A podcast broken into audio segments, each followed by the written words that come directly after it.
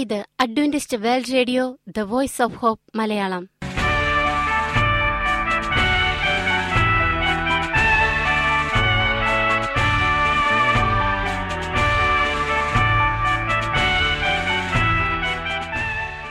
നിലയ്ക്കാത്ത ദൈവസ്നേഹത്തിന്റെ ശബ്ദപ്രപഞ്ചത്തിലേക്ക് ഞങ്ങളുടെ എല്ലാ പ്രിയപ്പെട്ട ശ്രോതാക്കൾക്കും സ്വാഗതം. ഞാൻ ഷാനി ബിനോയ്. ഇന്നത്തെ പ്രധാന പരിപാടികൾ: കാവ്യശബ്ദം, ക്രിസ്തീയ ഭക്തിഗാനങ്ങളുടെയും കവിതകളുടെയും പ്രത്യേക ആസ്വാദന പരിപാടി. വചനപ്രത്യാശ, തിരുവചന സന്ദേശം. പാഷ ബിനോയ് ജേക്കബ് തിരുവചനത്തിൽ നിന്നും സംസാരിക്കുന്നു. ഇന്നത്തെ പരിപാടി ഒരു മനോഹരമായ ഗാനം കേട്ടുകൊണ്ട് ആരംഭിക്കാം.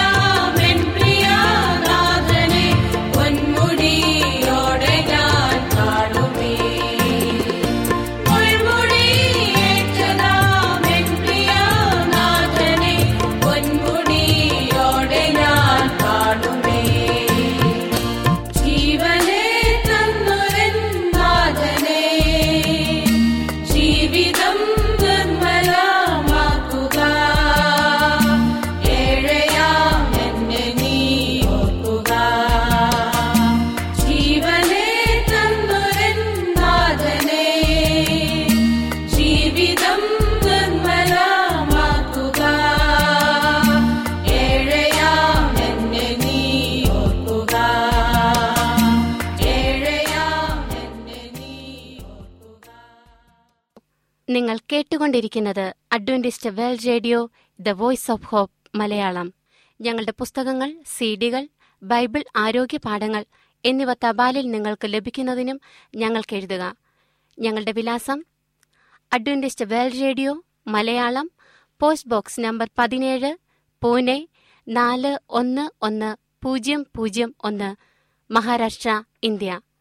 വിലാസം ഒരിക്കൽ കൂടി: Adventist World Radio Malayalam, post box number പതിനേഴ്, പൂനെ നാല് ഒന്ന് ഒന്ന് പൂജ്യം പൂജ്യം ഒന്ന്, മഹാരാഷ്ട്ര, ഇന്ത്യ. ഞങ്ങളുടെ ഇമെയിൽ ബിനോയ് ജേക്കബ് പൂജ്യം ഒന്ന് അറ്റ് ജിമെയിൽ ഡോട്ട് കോം. ഈ പരിപാടികൾ ഓൺലൈനായി ശ്രവിക്കുന്നതിന് ഞങ്ങളുടെ വെബ്സൈറ്റായ W W W dot A W R dot O R G സന്ദർശിക്കുക. ഇനി വചനപ്രത്യാശ. ഇന്നത്തെ വചനപ്രത്യാശയിൽ അനുഗ്രഹീത പ്രസംഗകൻ പാസ്റ്റർ ബിനോയ് ജേക്കബ് തിരുവചനത്തിൽ നിന്നും പ്രസംഗിക്കുന്നു. ശിഷ്യന്മാരെ സൃഷ്ടിക്കുവാനുള്ള പടികൾ. പ്രിയമുള്ള സ്നേഹിത, ഇത് ക്രിസ്തുവേശുവിൽ നിങ്ങളുടെ സഹോദരൻ പാസ്റ്റർ ബിനോയ് ജേക്കബ്. കർത്താവായ യേശുക്രിസ്തു നമ്മളോട് സുവിശേഷ ദൗത്യത്തിൻ്റെ ഭാഗമായി സകല മനുഷ്യരെയും ശിഷ്യരാക്കിക്കൊള്ളുവാൻ ആവശ്യപ്പെട്ടിരിക്കുന്നു.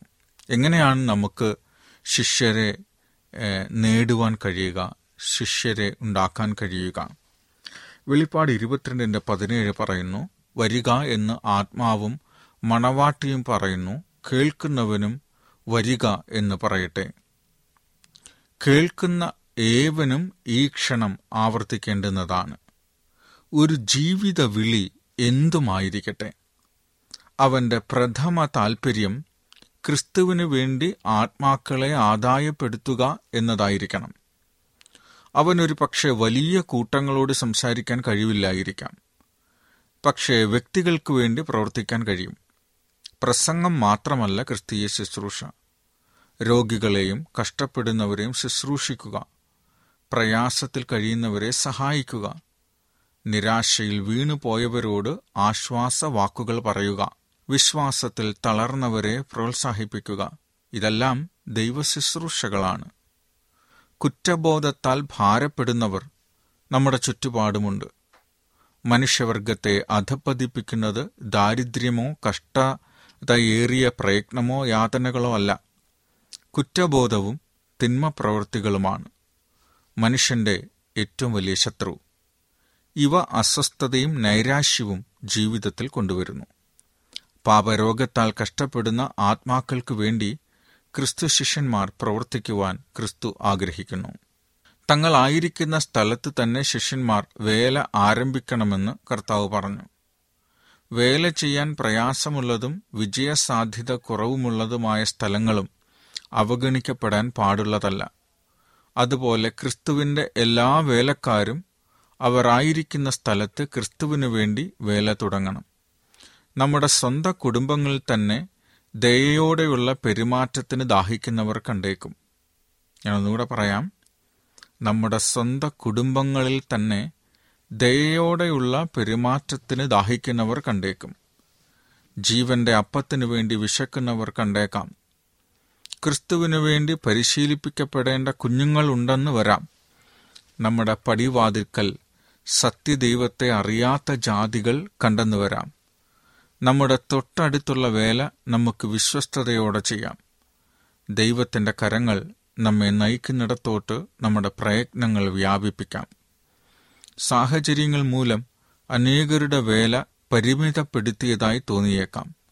പക്ഷേ അതെവിടെയായിരുന്നാലും ഉത്സാഹത്തോടും വിശ്വസ്തയോടും കൂടെ ചെയ്യുകയാണെങ്കിൽ അതിൻ്റെ സ്വാധീനശക്തി ഭൂമിയുടെ അറ്റത്തോളം എത്തുന്നതായിരിക്കും. ക്രിസ്തു ഭൂമിയിലായിരുന്നപ്പോൾ ഒരു ചെറിയ സ്ഥലത്ത് പരിമിതപ്പെട്ടിരുന്നെങ്കിലും എല്ലാ സ്ഥലങ്ങളിൽ നിന്നുള്ള അനേകം ആളുകൾക്ക് ക്രിസ്തുവിൻ്റെ ദൂത് കേൾക്കുവാനിടയായി. ഏറ്റവും വലിയ ഫലം ലഭിക്കുന്നതിന് ദൈവം പലപ്പോഴും ഏറ്റവും ലളിതമായ ഉപാധിയായിരിക്കും ഉപയോഗിക്കുക. എല്ലാ ഭാഗങ്ങളും പരസ്പര ബന്ധത്തിൽ പ്രവർത്തിക്കണമെന്നുള്ളത് ദൈവത്തിൻ്റെ പരിപാടിയാണ്. ഒരു ചക്രത്തിനുള്ളിൽ മറ്റൊരു ചക്രം പ്രവർത്തിക്കുന്നത് പോലെ എല്ലാ യോജിപ്പോടും കൂടെ പ്രവർത്തിക്കുവാൻ ദൈവം ആഗ്രഹിക്കുന്നു. ഒരെളിയ പ്രവർത്തകൻ പരിശുദ്ധാത്മ നിറവുള്ളവനാകുമ്പോൾ അവൻ സ്പർശിക്കുന്നത് സ്വർഗീയ വീണ കമ്പിയിലാണ്. അതിൽ നിന്നും ഉയരുന്ന ധ്വനി ഭൂമിയുടെ അറ്റത്തോളം എത്തുകയും ആ ശ്രുതി നിത്യത വരെ വ്യാപിക്കുകയും ചെയ്യുന്നു. നിങ്ങൾ ഭൂലോകത്തിലൊക്കെയും പോകുക എന്ന ആജ്ഞയുടെ പ്രാധാന്യം ഒരിക്കലും നഷ്ടപ്പെടുത്തരുത്. മറ്റ് പ്രദേശങ്ങളിലേക്ക് നമ്മുടെ കണ്ണുകളെ ഉയർത്തുവാൻ കർത്താവ് നമ്മോട് ആവശ്യപ്പെടുന്നു. മനുഷ്യരെ തമ്മിൽ വേർപിരിക്കുന്ന ദേശീയ ചിന്തയാകുന്ന വേർപാടിൻ്റെ നടിച്ചുമർ ക്രിസ്തു ഇടിച്ചു കളയുകയും മനുഷ്യ കുടുംബത്തിലെ അംഗങ്ങൾ പരസ്പരം സ്നേഹിക്കണമെന്ന് പഠിപ്പിക്കുകയും ചെയ്യുന്നു. മനുഷ്യൻ്റെ സ്വാർത്ഥതയുടെ ചെറിയ വൃത്തത്തിൽ നിന്നും കർത്താവ് മനുഷ്യരെ പുറത്തേക്ക് കൊണ്ടുവരുന്നു. മനുഷ്യൻ നിർമ്മിച്ചിട്ടുള്ള എല്ലാ അതിർവരമ്പുകളും സമൂഹത്തിലെ കൃത്രിമമായ വിഭാഗീയതകളും കർത്താവ് തുടച്ചു നീക്കുന്നു. കർത്താവിന് അയൽക്കാരെന്നോ അപരിചിതരെന്നോ സ്നേഹിതനെന്നോ ശത്രുവെന്നോ ഉള്ള വ്യത്യാസമില്ല. ലോകത്തെ നമ്മുടെ വയൽ പ്രദേശമായും ഞെരുക്കത്തിൽ കഴിയുന്ന ഏതൊരു വ്യക്തിയെയും നമ്മുടെ സഹോദരനായി കാണുവാനും കർത്താവ് നമ്മെ പഠിപ്പിക്കുന്നു. നിങ്ങൾ പോയി സകല ജാതികളോടും ശിക്ഷരാക്കിക്കൊള്ളുവീൻ എന്ന് കർത്താവ് പറഞ്ഞപ്പോൾ ഇതുകൂടെ പറഞ്ഞു, വിശ്വസിക്കുന്നവരാൽ ഈ അടയാളങ്ങൾ നടക്കും. എൻ്റെ നാമത്തിൽ അവർ ഭൂതങ്ങളെ പുറത്താക്കും, പുതുഭാഷകളിൽ സംസാരിക്കും, സർപ്പങ്ങളെ പിടിച്ചെടുക്കും, മരണകരമായ യാതൊന്ന് കടിച്ചാലും അവർക്ക് ഹാനി വരികയില്ല, രോഗികളുടെ മേൽ കൈവച്ചാൽ അവർക്ക് സൗഖ്യം വരും. യേശുവിൻ്റെ ദൗത്യം പോലെ തന്നെ ദൂരവ്യാപകമാണ് ഈ വാഗ്ദത്തവും. ഓരോ വിശ്വാസിക്കും എല്ലാ വരങ്ങളും നൽകിയിരിക്കുന്നു എന്നല്ല അതിൻ്റെ അർത്ഥം. പരിശുദ്ധാത്മാവ് ഇച്ഛിക്കും പോലെ അവനവന് അതത് വരം പകുത്തുകൊടുക്കുന്നു. ഒന്ന് കൊരിന്ത്യർ പന്ത്രണ്ടിൻ്റെ പതിനൊന്ന്. എന്നാൽ എല്ലാ വിശ്വാസികൾക്കും അവരവരുടെ ആവശ്യമനുസരിച്ച് ദൈവവേലയ്ക്ക് വേണ്ട ആത്മീയ വരങ്ങൾ വാഗ്ദത്തം ചെയ്തിരിക്കുന്നു. അപ്പോസ്തലന്മാരുടെ കാലത്തെന്ന പോലെ ഇപ്പോഴും ആ വാഗ്ദത്തം ഉറപ്പുള്ളതും ആശ്രയിക്കാവുന്നതുമാകുന്നു. വിശ്വസിക്കുന്നവരാൽ ഈ അടയാളങ്ങൾ നടക്കും. ദൈവമക്കൾക്കുള്ള പ്രത്യേക പദവിയാണിത്. വിശ്വാസം മൂലം എല്ലാം സാധിക്കും. രോഗികളുടെ മേൽ കൈവച്ചാൽ അവർക്ക് സൗഖ്യം വരും. ഈ ലോകം വലിയൊരു തടവറയാണ്. എന്നാൽ ക്രിസ്തു രോഗികളെ സൗഖ്യമാക്കുവാനും ബദ്ധന്മാരെ വിടുവിപ്പാനും ഈ ലോകത്തിലേക്ക് വന്നു. ക്രിസ്തു തന്നിൽ തന്നെ ആരോഗ്യവും ശക്തിയുമുള്ളവനായിരുന്നു. രോഗബാധിതർക്കും ഭൂതബാധിതർക്കും കർത്താവ് തൻ്റെ ജീവൻ പകർന്നുകൊടുത്തു. തന്നിൽ നിന്ന് സൗഖ്യം പ്രാപിപ്പാൻ വന്ന ഒരുത്തനെ പോലും കർത്താവ് തള്ളിക്കളഞ്ഞില്ല. തന്നോട് സഹായം അഭ്യർത്ഥിച്ചു വന്നവർ സ്വയം രോഗം വരുത്തിവെച്ചവരായിരുന്നുവെന്ന് കർത്താവിനറിയാമായിരുന്നു. എങ്കിലും അന്ധര സൗഖ്യമാക്കുവാൻ കർത്താവ് സമ്മതം കാട്ടിയില്ല. ക്രിസ്തുവിൽ നിന്നുള്ള ശക്തി സാധുക്കളായ ഈ മനുഷ്യരുടെ മേൽ വന്നപ്പോൾ തങ്ങളുടെ പാപങ്ങളെക്കുറിച്ച് അവർക്ക് ബോധമുണ്ടായി. ശാരീരികമായ സൗഖ്യം ലഭിച്ചതോടെ അവർക്ക് ആത്മീയ സൗഖ്യവും ലഭിച്ചു. സുവിശേഷത്തിൽ ഇന്നും അതേ ശക്തിയുണ്ട്. എന്തുകൊണ്ട് നമുക്കിന്ന് അതേ ഫലങ്ങൾ സാക്ഷീകരിച്ചുകൂടാ? കഷ്ടപ്പെടുന്ന ഓരോരുത്തൻ്റെയും വേദനകൾ ക്രിസ്തു അറിയുന്നു. ഒരു മനുഷ്യനെ ദുഷ്ടാത്മാക്കൾ പിച്ചു ചീന്തുമ്പോൾ ക്രിസ്തു അതിൻ്റെ വേദന മനസ്സിലാക്കുന്നു. താൻ ഈ ഭൂമിയിൽ ജീവിച്ചിരുന്നപ്പോൾ രോഗികളെ സൗഖ്യമാക്കിയതുപോലെ ഇന്നും രോഗികളെ സൗഖ്യമാക്കുവാൻ മനസ്സും ശക്തിയുമുള്ളവനാണ്. ക്രിസ്തുവിൻ്റെ ശുശ്രൂഷക്കാർ ക്രിസ്തുവിൻ്റെ പ്രതിനിധികളും അവൻ്റെ പ്രവർത്തനത്തിൻ്റെ ചാലുകളുമാണ്. രോഗം സൗഖ്യമാക്കുന്ന തൻ്റെ ശക്തി അവരിൽ കൂടെ പ്രായോഗികമാക്കുവാൻ കർത്താവ് ആഗ്രഹിക്കുന്നു. സൗഖ്യം നൽകുന്ന കർത്താവിൻ്റെ ശൈലിയിലും ശിഷ്യന്മാർക്ക് ധാരാളം പഠിക്കുവാനുണ്ടായിരുന്നു. ഒരവസരത്തിൽ ആ കുരുടൻ്റെ കണ്ണിൽ കർത്താവ് ചേറ് പൂശിയ ശേഷം അവനോട് പറഞ്ഞു, നീ ചെന്ന് ശീലോഹം കുളത്തിൽ കഴുകുക. അവൻ പോയി കഴുകി കണ്ണ് കാണുന്നവനായി മടങ്ങി വന്നു. യോഹന്നാൻ നാലിൻ്റെ ഏഴ്. ശ്രേഷ്ഠനായ വൈദ്യന് മാത്രമേ സൗഖ്യം നൽകുവാൻ കഴിയുകയുള്ളൂവെങ്കിലും ക്രിസ്തു പ്രകൃതിയുടെ ലളിതങ്ങളായ കാര്യങ്ങളെ ഉപയോഗപ്പെടുത്തി. ഔഷധ ഉപയോഗം കർത്താവ് പ്രോത്സാഹിപ്പിച്ചിരുന്നില്ലെങ്കിലും ലളിതവും പ്രകൃതിയിൽ നിന്നുള്ളതുമായ പ്രതിവിധികളെ കർത്താവ് അംഗീകരിച്ചിരുന്നു. സൗഖ്യം പ്രാപിച്ച അനേകരോട് കർത്താവ് പറഞ്ഞു, അധികം തിന്മയായത് ഭവിക്കാതിരിക്കാൻ ഇനി പാപം ചെയ്യരുത്. യോഹന്നാൻ അഞ്ചിൻ്റെ പതിനാല്. ദൈവം സ്ഥാപിച്ച പ്രകൃതി നിയമങ്ങളും ആത്മീയ നിയമങ്ങളും ലംഘിക്കുന്നതിൻ്റെ ഫലമായിട്ടാണ് രോഗം വരുന്നതെന്ന് കർത്താവ് പഠിപ്പിച്ചു. സൃഷ്ടിതാവിൻ്റെ പരിപാടിക്കനുസൃതമായി മനുഷ്യൻ ജീവിച്ചിരുന്നുവെങ്കിൽ ലോകത്തിൽ ഇന്ന് കാണുന്ന വലിയ കഷ്ടതകൾ കാണുകയില്ലായിരുന്നു. പുരാതന ഇസ്രയേലിൻ്റെ വഴികാട്ടിയും ഗുരുവുമായിരുന്ന ക്രിസ്തു ദൈവകൽപ്പനകൾ പാലിക്കുന്നതിനുള്ള പ്രതിഫലമാണ് ആരോഗ്യമെന്ന് ക്രിസ്തു പഠിപ്പിച്ചു. പാലസ്തീനിൽ രോഗികളെ സൗഖ്യമാക്കിയ വലിയ ഭിഷഗ്വരനായിരുന്നു മേഘസ്തംഭത്തിൽ നിന്നുകൊണ്ട് തൻ്റെ ജനത്തോട് അവർ എന്തു ചെയ്യണമെന്നും ദൈവം അവർക്ക് എന്തു ചെയ്യണമെന്നും സംസാരിച്ചത്.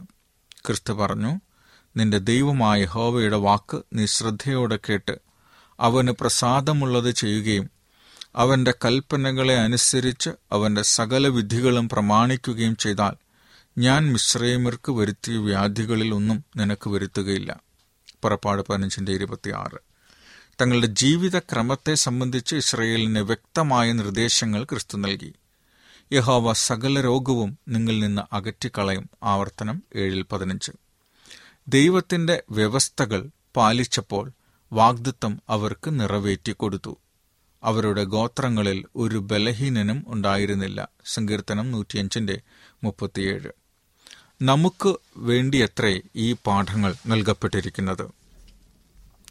ആരോഗ്യം പരിരക്ഷിക്കുവാൻ ആഗ്രഹിക്കുന്ന എല്ലാവരും പാലിക്കേണ്ടുന്ന വ്യവസ്ഥകളുണ്ട്. ഈ വ്യവസ്ഥകൾ എന്താണെന്ന് പഠിക്കേണ്ടതാണ്. തൻ്റെ നിയമങ്ങളെക്കുറിച്ച് പ്രകൃതി നിയമങ്ങളും ആത്മീയ നിയമങ്ങളും ജനം അജ്ഞരായിരിക്കുന്നതിൽ ദൈവത്തിന് പ്രസാദമില്ല. ശരീരത്തിൻ്റെയും മനസ്സിൻ്റെയും ആരോഗ്യം യഥാസ്ഥാനപ്പെടുത്തുന്നതിനു വേണ്ടി നാം ദൈവത്തോട് സഹകരിച്ച് പ്രവർത്തിക്കേണ്ടതാണ്. ആരോഗ്യത്തെ എങ്ങനെ പരിരക്ഷിക്കുമെന്നും നഷ്ടപ്പെട്ട ആരോഗ്യത്തെ എങ്ങനെ വീണ്ടെടുക്കാമെന്നും നാം മറ്റുള്ളവരെ പഠിപ്പിക്കേണ്ടതാകുന്നു. ദൈവം പ്രകൃതിയിൽ നൽകിയിട്ടുള്ള രോഗപ്രതിവിധികളെ നാം രോഗികളുടെ സൗഖ്യത്തിനു വേണ്ടി പ്രയോജനപ്പെടുത്തേണ്ടതാണ്. സൗഖ്യമാക്കുവാൻ കഴിവുള്ളവനെ നാം ചൂണ്ടിക്കാണിച്ചു കൊടുക്കണം. നമ്മുടെ വിശ്വാസത്തിൻ്റെ കരങ്ങളിൽ വഹിച്ചുകൊണ്ട് രോഗികളെയും കഷ്ടപ്പെടുന്നവരെയും ക്രിസ്തുവിന് സമർപ്പിക്കുക എന്നത് നമ്മുടെ ചുമതലയാകുന്നു. വലിയ വൈദ്യനിൽ വിശ്വസിപ്പാൻ നാം അവരെ പഠിപ്പിക്കണം. നാം ദൈവത്തിൻ്റെ വാഗ്ദത്തങ്ങളിൽ മുറുകെ പിടിക്കുകയും അവൻ്റെ ശക്തിയുടെ പ്രകടനത്തിനായി പ്രാർത്ഥിക്കുകയും ചെയ്യണം. സുവിശേഷത്തിൻ്റെ സാരാംശം യഥാസ്ഥാനപ്പെടുത്തലാണ്. രോഗിയെയും നൈരാശ്യത്തിൽ നിപതിച്ചവനെയും കഷ്ടപ്പെടുന്നവനെയും ദൈവത്തിൻ്റെ ശക്തിയിൽ ആശ്രയിക്കുവാൻ നാം ഉപദേശിക്കണമെന്ന് ദൈവം ആഗ്രഹിക്കുന്നു. ക്രിസ്തുവിൻ്റെ സൗഖ്യപ്പെടുത്തലുകളിലെല്ലാം സ്നേഹത്തിൻ്റെ ശക്തി പ്രകടമായിരുന്നു. വിശ്വാസത്തിലൂടെ ആ സ്നേഹത്തിൻ്റെ പങ്കാളികളാകുമ്പോൾ മാത്രമേ നമുക്ക് ദൈവവേലയുടെ ഉപകരണങ്ങളായി തീരാൻ കഴിയുകയുള്ളൂ. ക്രിസ്തുവിനോട് ചേരുവാൻ നാം വിസമ്മതിക്കുകയാണെങ്കിൽ നാം ഒരിക്കലും ദൈവസ്നേഹം ഒഴുകുന്ന ചാലുകളായി തീരുകയില്ല. അവിശ്വാസികളായ ജനത്തിനിടയിൽ കർത്താവിന് തന്നെയും അത്ഭുതങ്ങൾ പ്രവർത്തിക്കുവാൻ കഴിയാതെ പോയ സ്ഥലങ്ങളുണ്ടായിരുന്നു. അവിശ്വാസമാണ് ജനത്തെ ദൈവത്തിൽ നിന്ന് അകറ്റുന്നത്. നിത്യസത്യങ്ങളെ അവർ ബലമായി പിടിക്കുന്നില്ല. സഭയുടെ വിശ്വാസരാഹിത്യത്തിൽ ദൈവം ദുഃഖിക്കുന്നു. തൻ്റെ മഹത്വം വേണ്ടവണ്ണം സഭ ഉപയോഗിക്കുന്നില്ല. ക്രിസ്തുവിൻ്റെ വേല ചെയ്യുന്നതിലൂടെ ക്രിസ്തുവിൻ്റെ വാഗ്ദത്തം സഭയ്ക്ക് ലഭിക്കുന്നു. പോയി സർവ്വജാതികളെയും ശിഷ്യരാക്കിക്കൊള്ളുവീൻ, കർത്താവ് അരുളി ചെയ്യുന്നു. ഞാനോ ലോകാവസാനത്തോളം എല്ലാ നാളും നിങ്ങളോട് കൂടെയുണ്ട്. ക്രിസ്തുവിൻ്റെ ശക്തി ലഭിക്കുന്നതിനുള്ള വ്യവസ്ഥകളിൽ ഒന്നാമത്തേത് ക്രിസ്തുവിൻ്റെ മുഖം ഏറ്റെടുക്കുക എന്നതായിരുന്നു. ദൈവിക ദൗത്യം നിറവേറ്റുന്നതിൽ സഭ കാട്ടുന്ന വിശ്വസ്തതയാണ് സഭയുടെ ജീവൻ നിലനിർത്തുന്നത്. ഈ വേലയെ ഉപേക്ഷിക്കുക എന്നാൽ ആത്മീയ തളർച്ചയും ജീർണതയും ക്ഷീണിച്ചു വരുത്തുക എന്നതാണ്. മറ്റുള്ളവർക്ക് വേണ്ടി സജീവമായ പ്രവർത്തനമില്ലാത്ത ഇടങ്ങളിൽ സ്നേഹം തണുത്തു പോകുകയും വിശ്വാസം മങ്ങുകയും ചെയ്യുന്നു. സുവിശേഷ വേലയിൽ സഭയെ അഭ്യസിപ്പിക്കുന്നവരായിരിക്കണം തൻ്റെ ശുശ്രൂഷക്കാരെന്ന് ക്രിസ്തു ആഗ്രഹിക്കുന്നു. നഷ്ടപ്പെട്ടവരെ എങ്ങനെ കണ്ടെത്തണമെന്നും നേടണമെന്നും ജനത്തെ അവർ പഠിപ്പിക്കണം. എന്നാൽ അവർ ഈ വേല ചെയ്യുന്നുവോ? മരണത്തിന് ഒരുങ്ങിയിരിക്കുന്ന ഒരു സഭയിൽ ജീവന്റെ സ്ഫുലിംഗത്തെ ജ്വലിപ്പിക്കുവാൻ എത്ര പേർ ശ്രമിക്കുന്നു? കാണാതെ പോയ ആടുകളെ പോയി കണ്ടെത്തുന്നവർ എത്ര സഭകളെയാണ് രോഗം പിടിച്ച സഭകളായി കരുതി തള്ളിയിരിക്കുന്നത്? അനേകായിരങ്ങൾ ക്രിസ്തുവില്ലാതെ നശിച്ചുകൊണ്ടിരിക്കുന്നു. മനുഷ്യനു വേണ്ടി ദൈവം തൻ്റെ അളവില്ലാത്ത സ്നേഹം ഉദാരമായി പകർന്നു കൊടുത്തു. ഇത്രയും സ്നേഹം ലഭിച്ച മനുഷ്യർ അവിശ്വസ്തരായി ജീവിക്കുന്നത് കാണുമ്പോൾ സ്വർഗീയ ദൂതന്മാർ അത്ഭുതപ്പെടുന്നു. ദൈവസ്നേഹത്തെ ആഴത്തിൽ മനസ്സിലാക്കാത്ത മനുഷ്യർ ദൈവദൂതന്മാരെ ആശ്ചര്യപ്പെടുത്തുകയാണ്. മനുഷ്യൻ മനുഷ്യനോട് കാട്ടുന്ന അവഗണനയിൽ സ്വർഗം രോക്ഷം കൊള്ളുന്നു. ക്രിസ്തു അതിനെ എപ്രകാരം കരുതുന്നു എന്ന് നാം അറിയുന്നുണ്ടോ? സ്നേഹസമ്പന്നരായ മാതാപിതാക്കൾക്ക് തങ്ങളുടെ കുഞ്ഞുങ്ങൾ മറ്റുള്ളവരുടെ അവഗണന മൂലം മരിക്കുവാനിടയായി എന്നറിഞ്ഞാൽ അവരുടെ പ്രതികരണം എപ്രകാരമായിരിക്കും? ദുഃഖത്താൽ അവരുടെ ഹൃദയം തകരുകയില്ലേ? തങ്ങളുടെ കുഞ്ഞുങ്ങൾ മരിക്കുവാൻ കാരണക്കാരായവരോട് ഒരിക്കലും അടങ്ങാത്ത വിദ്വേഷം തോന്നുക ഇല്ലേ? ഓരോ മനുഷ്യൻ്റെയും കഷ്ടതകൾ ഒരു ദൈവ പൈതലിനെ സംബന്ധിച്ചിടത്തോളം സ്വന്തം കഷ്ടതകൾ പോലെ കാണുന്നു. നശിച്ചുകൊണ്ടിരിക്കുന്ന സഹജീവികൾക്ക് സഹായഹസ്തം നീട്ടാത്തവരുടെ മേൽ ദൈവിക കോപം വരുമെന്നുള്ളത് തീർച്ചയാണ്. ഇതാണ് കുഞ്ഞാടിൻ്റെ കോപം. ക്രിസ്തുവിനോട് കൂട്ടായ്മയുണ്ടെന്ന് അവകാശപ്പെടുകയും സഹജീവികളുടെ പ്രയാസങ്ങളിൽ അനാസ്ഥ കാട്ടുകയും ചെയ്യുന്നവരോട് ന്യായവിധി ദിവസത്തിൽ കർത്താവ് പറയും, നിങ്ങൾ എവിടെ നിന്ന് എന്ന് ഞാൻ അറിയുന്നില്ല, അനീതി പ്രവർത്തിക്കുന്നവരെ എന്നെ വിട്ടു പോകുവിൻ. ശിഷ്യന്മാർക്ക് ചുമതലകൾ വിഭാഗിച്ചു കൊടുത്തപ്പോൾ ക്രിസ്തു അവരുടെ വേലയെക്കുറിച്ച് മാത്രമല്ല പറഞ്ഞത്, അവർ നൽകേണ്ടുന്ന ദൗത്യവും അവരെ ഏൽപ്പിച്ചു. ഞാൻ നിങ്ങളോട് കൽപ്പിച്ചതൊക്കെയും പ്രമാണിപ്പാൻ തക്കവണ്ണം ജനത്തെ ഉപദേശിക്കുക എന്ന് കർത്താവ് പറഞ്ഞു. ക്രിസ്തു പഠിപ്പിച്ചത് ജനത്തെ പഠിപ്പിക്കുവാൻ ശിഷ്യന്മാരെ ചുമതലപ്പെടുത്തി. ക്രിസ്തു സംസാരിച്ചതെല്ലാം ഇവിടെ ഉൾപ്പെടുത്തിയിരിക്കുന്നു. മാനുഷിക ഉപദേശങ്ങൾക്ക് ഇവിടെ സ്ഥാനമില്ല. പാരമ്പര്യാചാരങ്ങൾക്ക് സ്ഥാനമില്ല. അതുപോലെ മനുഷ്യൻ്റെ തത്വചിന്തകൾക്കും തീരുമാനങ്ങൾക്കും സഭയുടെ തീരുമാനങ്ങൾക്ക് മാത്രമല്ല ഇവിടെ സ്ഥാനം. സഭയുടെ ഉന്നത അധികാരികൾ ഏർപ്പെടുത്തിയിട്ടുള്ള നിയമങ്ങൾ ക്രിസ്തുവിൻ്റെ ഉപദേശങ്ങളിൽ ഉൾപ്പെടുത്തിയിട്ടില്ല. ക്രിസ്തുവിൻ്റെ ശുശ്രൂഷക്കാർ മനുഷ്യനിർമ്മിതമായ ഉപദേശങ്ങളെയല്ല ഉയർത്തി കാണിക്കേണ്ടുന്നത്. ന്യായപ്രമാണവും പ്രവാചകന്മാരും അതോടൊപ്പം ക്രിസ്തുവിൻ്റെ ഉപദേശങ്ങളും പ്രവൃത്തികളും അത്രേ. ലോകത്തിന് നൽകുവാനായി ക്രിസ്തു തൻ്റെ ശിഷ്യന്മാരെ ഏൽപ്പിച്ച നിധി, ക്രിസ്തുവിൻ്റെ നാമം അവരുടെ കാവൽ വാക്യവും അവരെ വേർതിരിച്ചു കാട്ടുന്ന മുദ്രയും അവരുടെ ഐക്യത്തിൻ്റെ ഉറപ്പും അവരുടെ പ്രവർത്തനത്തിൻ്റെ അധികാരവും അവരുടെ വിജയത്തിൻ്റെ ഉറവിടവുമായിരുന്നു. ക്രിസ്തുവിൻ്റെ മുദ്രയില്ലാത്ത ഒന്നിനും ക്രിസ്തുവിൻ്റെ രാജ്യത്തിൽ അംഗീകാരമില്ല. പ്രിയ സ്നേഹിത, ഇപ്രകാരം ദൈവത്തിൻ്റെ വേല ചെയ്യുവാൻ, സകലരെയും ശിഷ്യരാക്കുവാൻ നിങ്ങൾക്ക് മനസ്സുണ്ടോ? കർത്താവായ യേശു ക്രിസ്തു ഈ കാലഘട്ടത്തിൽ നമ്മൾ ചെയ്യേണ്ടുന്ന ദൗത്യത്തെക്കുറിച്ചാണ് നമ്മൾ കേട്ടതെല്ലാം. അതിനെയെല്ലാം അതേപടി പ്രാവർത്തികമാക്കാൻ നമ്മൾ ശ്രമിക്കുകയാണെങ്കിൽ വലിയൊരു ശുശ്രൂഷ നമുക്ക് ചെയ്യാൻ സാധിക്കും. അത് അനേകരെ ദൈവത്തിലേക്ക് നയിക്കുവാൻ ഇടയായിത്തീരും. എത്രയോ മനുഷ്യർ കഷ്ടതയിലും പ്രയാസത്തിലും പ്രതിസന്ധിയിലുമായിരിക്കുന്നു. അവരോടൊക്കെ ഇടപഴകുവാൻ കർത്താവ് നമ്മളെ ഉപയോഗിക്കട്ടെ. സൗഖ്യവും സമാധാനവും സന്തോഷവും നമുക്കവർക്ക് പകർന്നു കൊടുക്കാം. അതിനായി നിങ്ങളുടെ ജീവിതത്തെ സമർപ്പിക്കുവാൻ നിങ്ങൾ ആഗ്രഹിക്കുന്നുണ്ടെങ്കിൽ നമ്മുടെ ജീവിതങ്ങളെ അവൻ്റെ കരങ്ങളിൽ സമർപ്പിക്കാം, പ്രാർത്ഥിക്കാം. ഞങ്ങളെ സ്നേഹിക്കുന്ന സ്വർഗീയ പിതാവേ, നിന്റെ ദൗത്യം ചെയ്യുവാൻ നീ ഞങ്ങൾക്ക് നൽകിയ വഴികൾക്കായി അങ്ങയെ സ്തുതിക്കുന്നു. ഞങ്ങൾക്ക് അത്രയധികം വിശദമായി ശാസ്ത്രീയമായി അതിനെ അങ്ങ് വിവരിച്ചു തന്നിരിക്കുന്നതുകൊണ്ട് അങ്ങയെ സ്തുതിക്കുന്നു. അതിനെ പിൻപറ്റുവാൻ, പിന്തുടരുവാൻ, പ്രായോഗികമാക്കുവാൻ അവിടുന്ന് ഞങ്ങളെ സഹായിക്കണമേ. ഞങ്ങളുടെ പ്രാർത്ഥന കേട്ടതുകൊണ്ട് അങ്ങയെ സ്തുതിക്കുന്നു. സകലവും യേശുവിൻ്റെ നാമത്തിൽ ചോദിക്കുന്നു, കൃപയോടെ കേൾക്കണം സ്വർഗീയ പിതാവേ. ആമേൻ, ആമേൻ.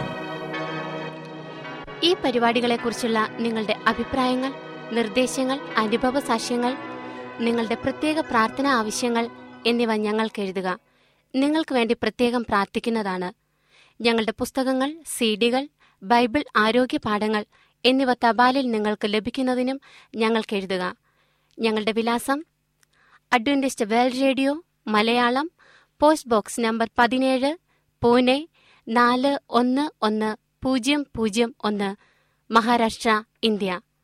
വിലാസം ഒരിക്കൽ കൂടി: Adventist World Radio Malayalam, post box number പതിനേഴ്, പൂനെ നാല് ഒന്ന് ഒന്ന് പൂജ്യം പൂജ്യം ഒന്ന്, മഹാരാഷ്ട്ര, ഇന്ത്യ.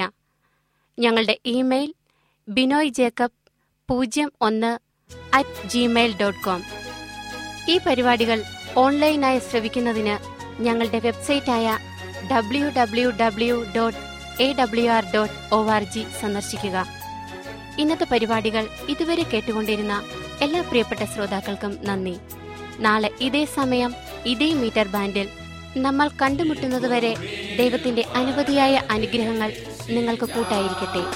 നമസ്കാരം.